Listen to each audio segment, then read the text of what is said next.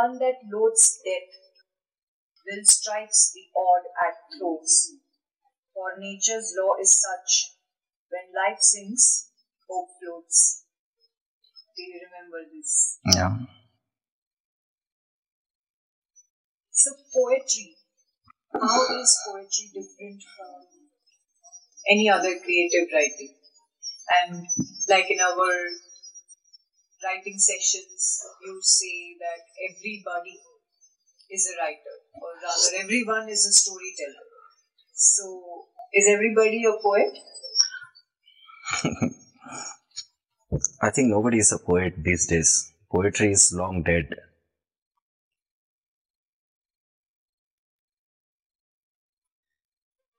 I don't feel there is any poet alive.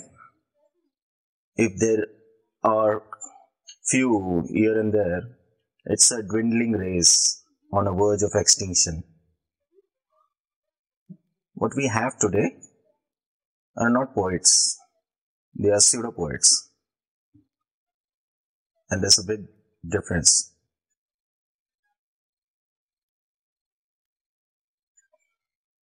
What do you mean pseudo poets? Okay, let's understand what is a poet first. Okay.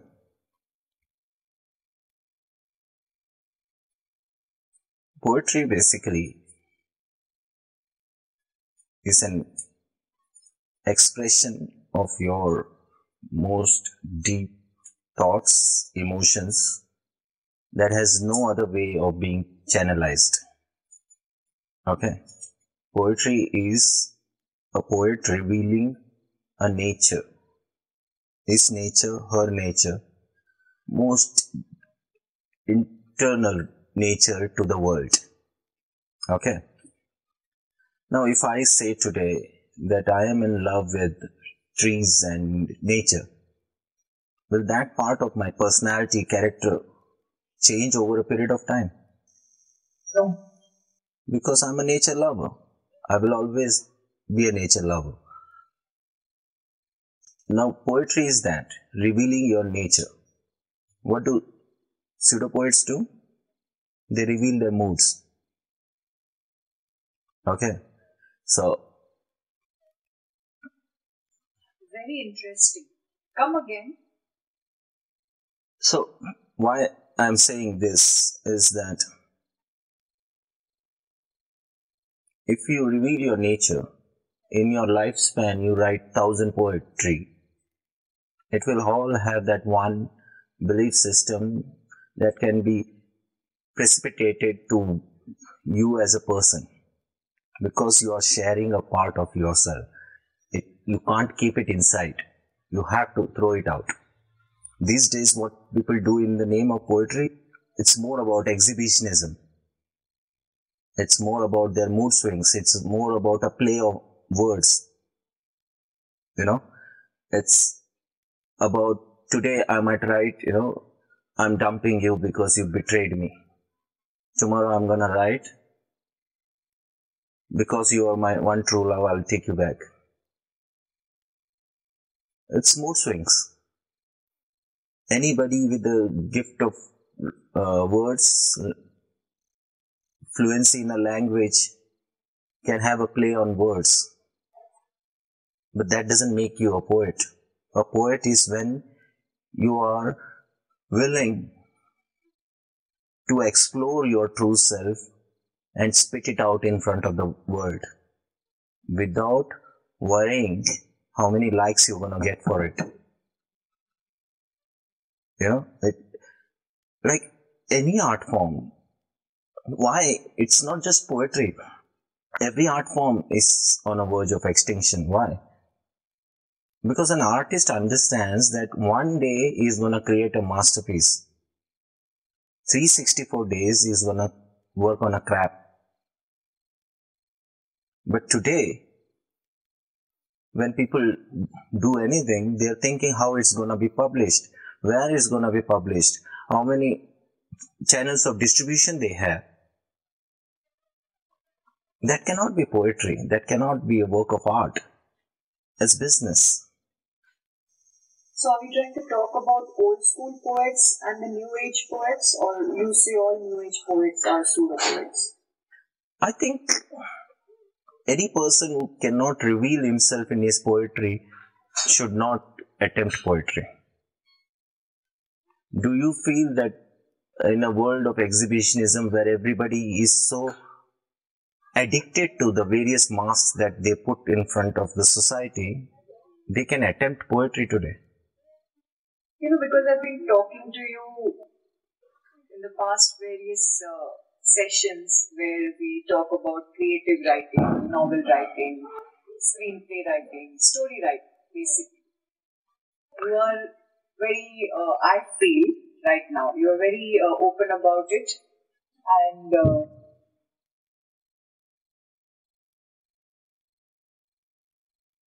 happy also.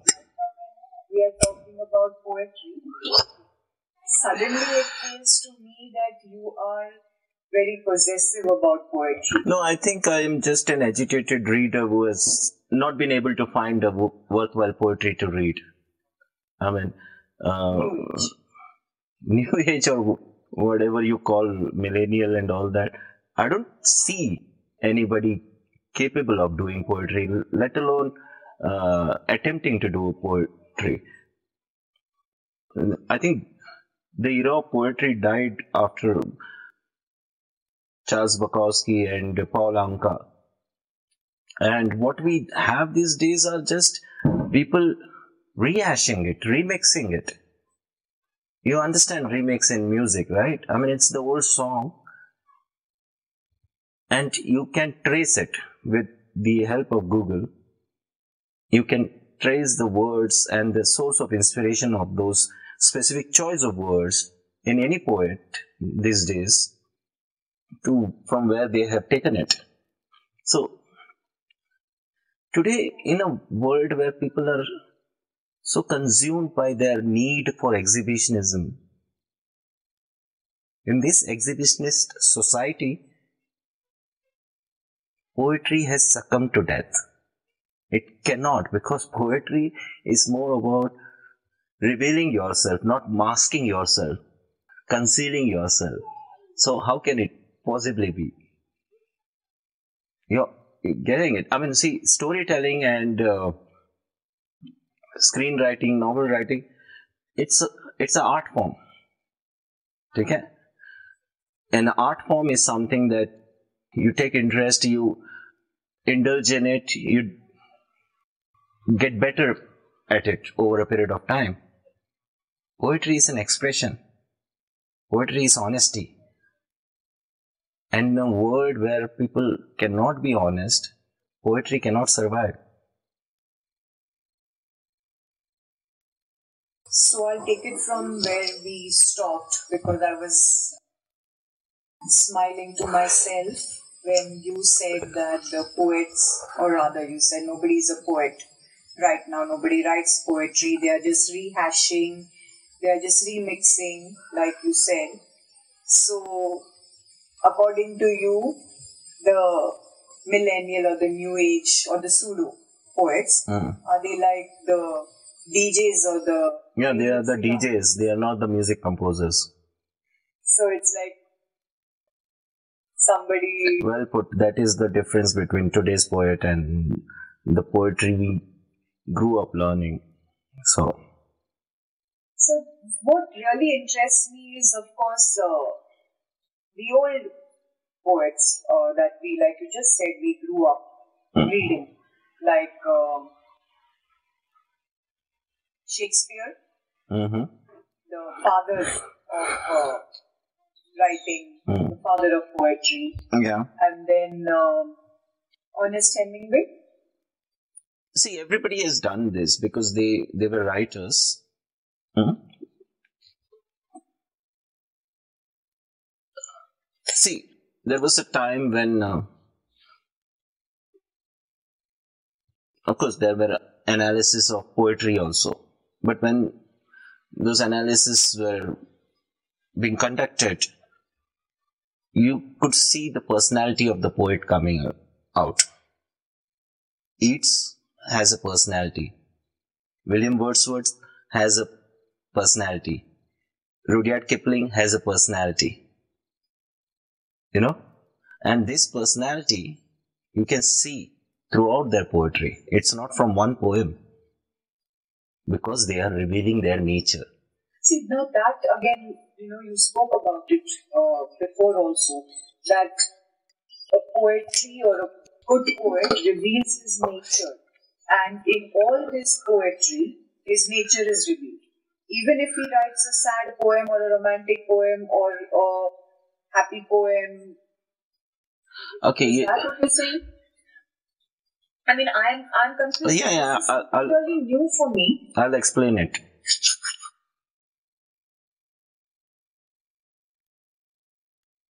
When do you decide that the tears should flow now? I think we actors decide that. Yeah, but let's not talk about the actors. As a normal human being, when do we decide that the tears will flow now? When do we decide that now we will chuckle?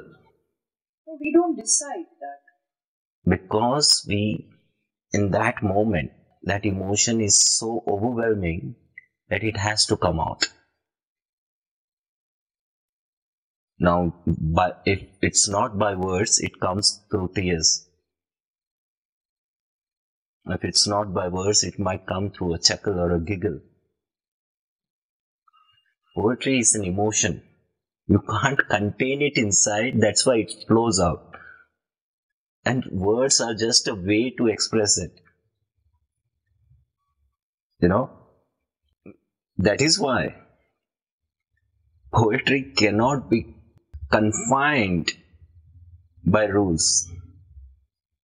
Anybody who thinks that the poetry has to fit into a certain box that can be comprehended is getting it wrong. Poetry is a mirror to being human. So, if you are just revealing yourself, as many humans are there in, on the planet, as many forms of poetry that can be. You know, those are the options, those are the variations of poetry you can get. You don't have to fixate your mind on a sonnet, on a haiku. You don't have to do that.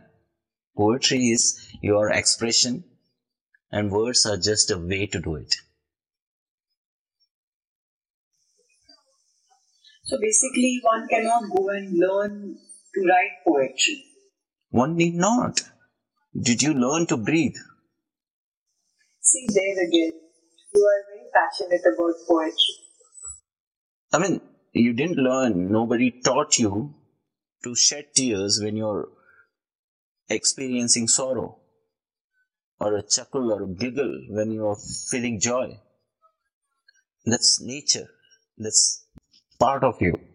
Poetry, as a human being, is part of us. You don't need to learn it. You just need to stop yourself from being overly conscious about how to play the words so that you sound intellectual or portray a certain image of you.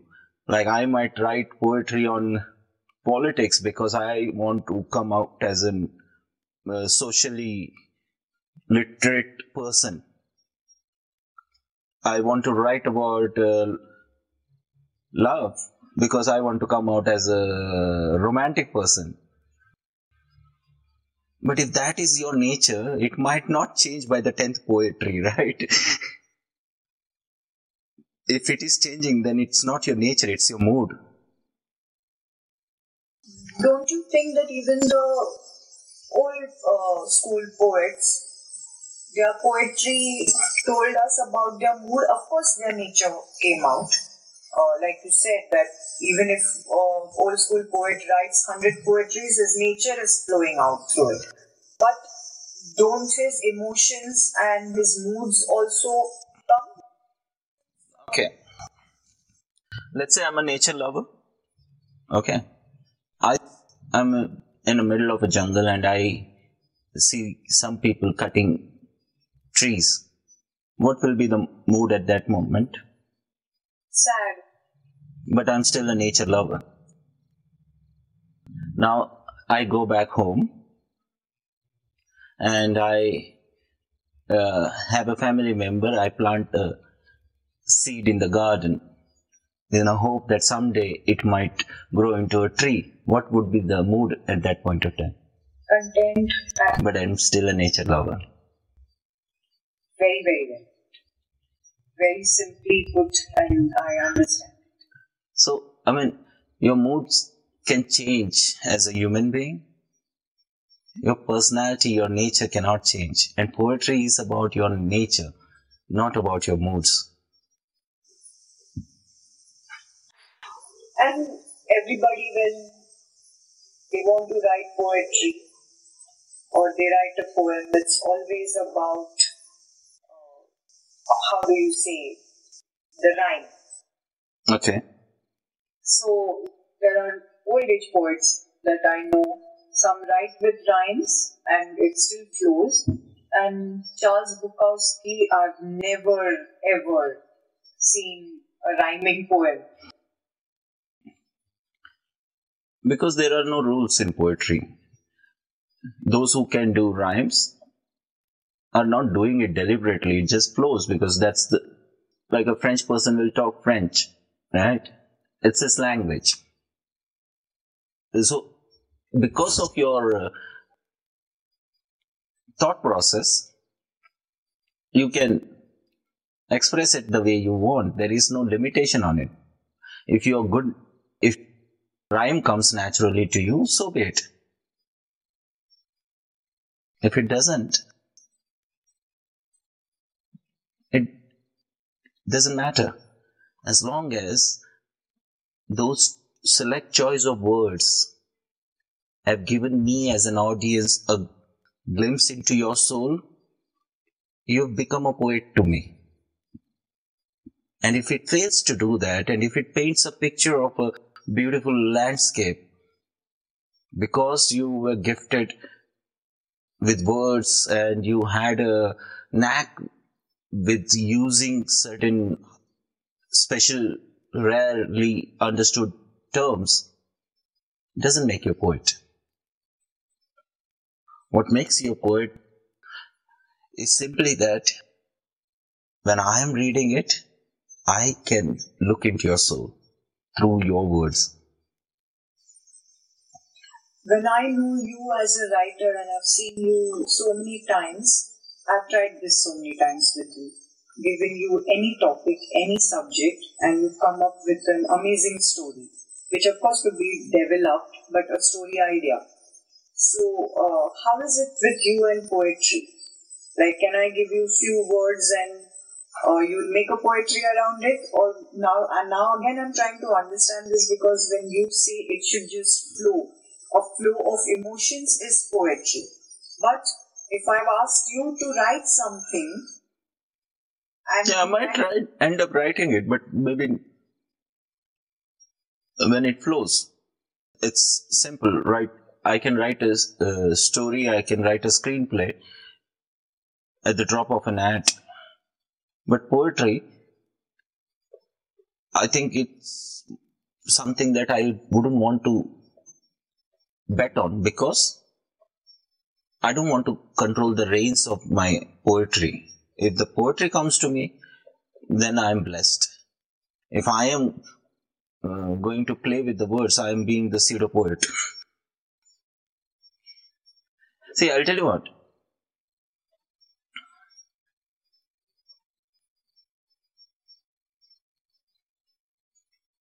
You know, this. Um, there are like a lot of swimming competition, right? Um, it's a sport. Even Olympics has it. Now, I may be a A swimmer, and back to back, I can beat my own record. That makes me a good swimmer, right? In the swimming pool. Out in the ocean, none of what I've learned would have be useful. You're getting it? because the ocean is different. All the craft and art that we've been talking about so far storytelling, screenwriting, novel writing it's like swimming in the swimming pool. Poetry is diving into the ocean. Again, very well put. So, Yeah. So basically, when you said nature and mood, okay, so I know when I read your poetry, it is in your nature and your nature comes out. But many of your poems also also tell me your mood at that particular Hmm. time when you wrote it. mm, Like when you've written a couple about Varanasi mm, and you've actually I could feel that you have been to Varanasi, you've seen it, and only then it flowed. mm, It couldn't have just come if somebody told you to write about Varanasi, Hmm. because then I saw Varanasi through your eyes. mm, I could have seen Varanasi through somebody else's eyes if I was reading something about them. Uh, but what I saw through your eyes, I could really make out. And uh, you talked a lot about death mm, uh, in that particular poem. But the one that I started uh, on our talk with, uh, I would want to delve into a little bit more. It's this particular uh, four five lines is a part of your three or four verses of this poetry. But by far, this is my most favorite mhm. of everything that I have read uh, of your poems, which I think I will take it up in every session, you know. I will uh, start off with my most favorite and then go on. It's going to be a very nice. Uh, I think there are many poems I have written around death, carcass, and many others because I'm fascinated by the idea. So, again, like I say, no matter which stage of my life I am, that part will show up in my work. no, I mean, you've written poetry about death because you just said it fascinates you. There is some which is dark, but some that is Exactly. nice. Yeah, As but the idea that that consumes my thought is me. That is me. Now, I might say it in different words at different stages of my life, but I am still talking about death because that one thing is haunting in my thoughts. You understand? Now, I see it as a beautiful culmination of uh, a beautiful story that the God has written. You know, it's the final act. So for me, the final act is the most important part of a story. So how you die will justify everything that you have done throughout your life. It is that one moment. Imagine the intensity of existence in that one single moment that in that one moment everything that you have been through gone through will be decided whether it was worthwhile or not whether it was a waste of breath or it was a purposeful existence so for me that uh, final act is very interesting Yeah, now this one, you know, because I said it is my most favorite verse. Now, what we just talked about, that, you know, the final act. And uh, I've always wanted to ask you this Hmm. very personal note, you know, that when you wrote this one, like, for instance, when you wrote about Varanasi, I think Carcass is, uh, is about Varanasi, right? No, uh, Carcass was long after Varanasi, and I've written several others, but uh, this was about when I was shooting in uh, Benares. So this was long, many years apart. Which this one that I'm talking about. Uh, no, I'm not sure which one you are you have picked The up. The one which I started off our thing with, one that loads death, will strike the odd at throats. hmm For nature's law is such, when life sinks, hope floats. That was long be- before uh, Benares. Yeah. Okay, yeah, so from here I do not find any connection to Mm. Varanasi, but still I wanted to dwell into your mind Mm. because I read this poem and uh, when we hadn't met. So I didn't know what kind of a person, what kind of a personality, what kind Mm. of nature uh, you were. I just knew you as a writer. But this had always struck a chord with me. And I wanted to know, and now, even though this is a very great chance that after so many years of us knowing each other so closely, I want to talk about it. What was this poem about, and what made you write this? See, I'll tell you what. Recently, because of what has been happening around the world, my mother and I constantly talk about death. And she gets sometimes caught up with the stress of the situation about everything. And I keep telling her that is the only good thing that can happen to us, right? See, today we are alive. Are we really enjoying our life? We are stressed out. We are frustrated. Nobody I see around can have a genuine smile for a good one minute. So, why such a fascination with life if you can't even enjoy it? If that comes, then that should be a welcome change, you know, because then there's no ordeal. It's the culmination of all your challenges and conflicts. It's everything put to rest, including you, you know. So, I see that did we get a choice with life? Did we choose to be born? No. So, the same way, like that was random, death is random, right? Then why do we take that this is beautiful and that is not beautiful? Both are the creation of God, right? So, if you look at that as a picture of creation and you getting an opportunity to exist between these two random incidents, the only thing that you can do about it is cherish it. Enjoy it. Be blessed that you have got this opportunity. Now, uh, how do we start feeling that, you know, this is our birthright? It can't be taken away from us. Like, we earned life. No, we didn't earn life. It was given to us. It will be taken away in the same fashion. Then, how do we start getting so possessive about life and not about death? Getting it? For me, if you see both of this, life and death, as a beautiful phenomena, and you having a chance to experience both of them, the only thing you can do is marvel at it. And out of joy can only think that can crop up is ecstasy. You can't have any other emotion. So every moment, right? If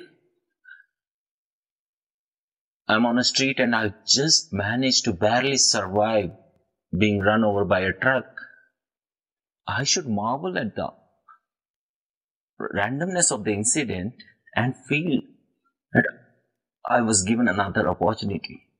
Rather, think that what would have happened if I had not survived. You understand? So, human nature, we like to talk about all these positive traits, hope, and everything, but we never practice it. We like to quote these words, but we never practice it. We like to talk about God, but see, what is the idea of God? You're saying there is a creator up above, wherever he is, who gave me my life, who is the utmost powerful, almighty. and He's looking after me. If that is the case, a human being who believes in God cannot get angry. Because what is anger? You are believing that you have been wronged. So, do you believe in God? I don't. So, you have full rights of getting angry. See, I'll tell you what, how I look at this. There was a, a short film that I had written long back, Polar Truth. There are people who believe in God, and there are people who don't. I'm the guy who is always in the middle about things. I hate extremes for this very reason. If you are in light, you can see certain things. If you are in dark, you can't see it. But just because you can't see it doesn't mean that it is not there. Now, a person in the light is arguing with the person in the dark, and I'm sitting and listening to both arguments. I'm saying, I have no clue who is right and wrong, and I don't care because I'm too busy living. My life as it's given to me as a gift. I don't want to waste uh, any breath philosophizing, uh, thinking, or uh, for that matter, uh, documenting anything. for me, every breath is a gift. Because I understand whether God exists or not, whether science, whether it's a creation of science or spirituality, the fact of the matter is what I know is that life was random and death is random. And I am in the middle, given the opportunity to experience both. Very beautiful again.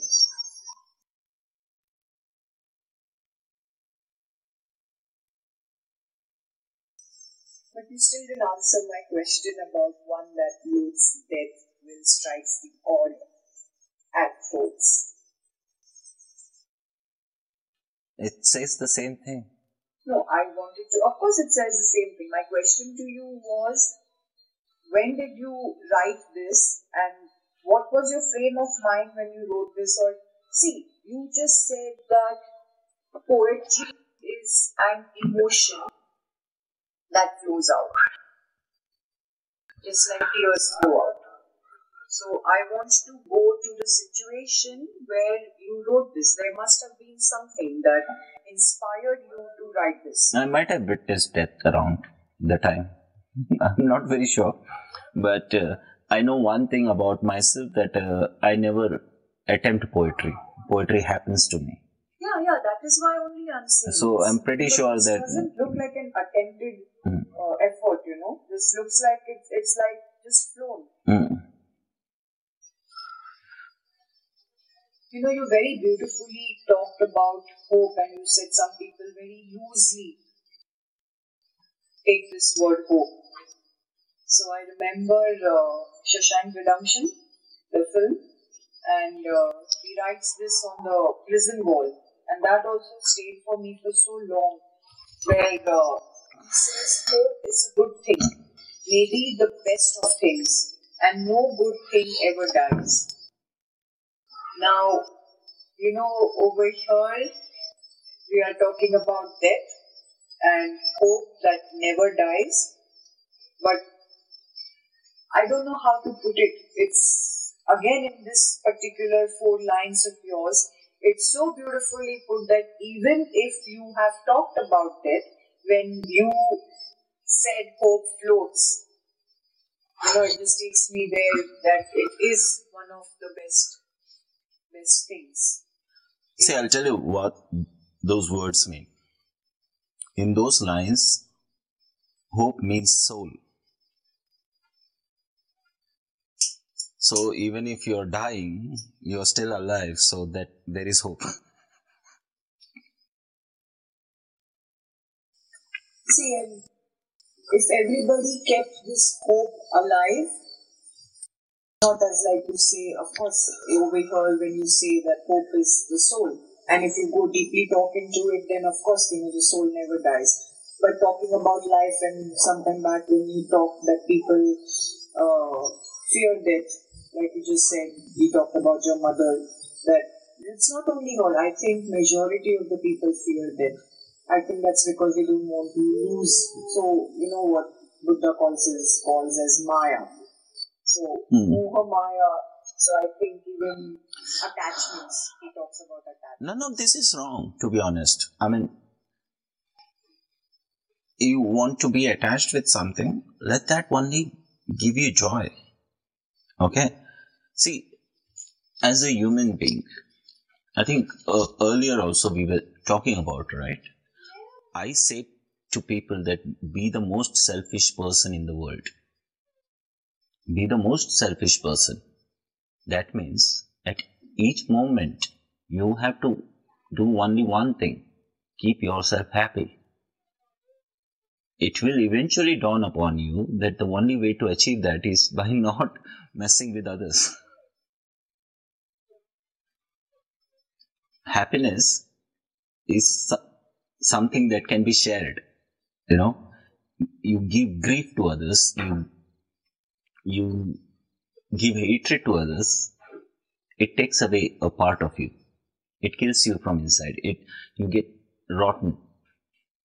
So if you are selfish, the only thing you can experience is compassion. But see, your way of putting or understanding selfish, because you know, like uh, when we talked about uh, one of the sessions in screenwriting, or you know, about writing, we talked about conflict, and I said that conflict always meant argument. For me, it was always before you could explain it to me. For me, uh, it was always a negative aspect. But when you explained about conflict in a hero's journey, it need not be negative. It needs to be there, and conflict need not mean argument. We cleared that very well. Now, also, when you're talking about being selfish, I think selfish as a word is always taken as negative because the opposite of being selfish is being selfless. And a selfish person is not a nice person, and a selfless person is a nice person. No, see, let's assume. No, Why I am assume? not Let- arguing on this. yeah. I am saying that you have put it so beautifully that it's food for thought. That being selfish is means I am caring about myself. So if you're caring about yourself, would you waste your time in hatred? Knowing well that it burns you from inside. Would you waste your time in anything that is eating you from inside, taking something away from you? So be selfish by all means, but be genuinely selfish. Don't be pseudo selfish. And then again, when we talked about hope, and you said hope is soul, but when in Shawshank he talks about hope being one of the best things, I think if everybody keeps the hope alive, nobody would want to go and take their life. So suicide would not be there, you know, because because nothing would. Then you just you just hope for the best thing, and hope is one of the good things. No, suicide by itself is not wrong. Okay? Suicide by itself is not wrong. The reason behind suicide decides whether that act becomes wrong or right. Okay? For example, killing another being by itself is not wrong. As humans, if we eat meat, we are killing another being. Okay? Forget animals. We're killing plants. We're consuming from the nature, right? For our survival, because that is how it is given to us. It has been provided in a way that we survive. So, in that sense, killing was not supposed to be wrong. But if I kill someone because I'm angry at someone, I kill someone because I want to acquire someone's property, then that makes it wrong. Same way, suicide by itself is not wrong. Many sages have done this. We call it samadhi. Suicide, when they do, is that I'm grateful to the opportunity that you have given me. and I've served my purpose. Now there's nothing more to be done from my side. Take me away. So if that is the thought, if it comes from contentment, by all means. Mercy killing. A patient on deathbed wants to free his family of the burden, decides euthanasia. There's nothing wrong in it. It's the biggest gift you can give to anybody, your life. But what intent you have behind that act makes that act good or bad. By itself, none of these acts are wrong. You understand? If I have failed in 10th standard and I can't bear the pressure of people judging me and I'm committing suicide, that is you being timid, right? Coward.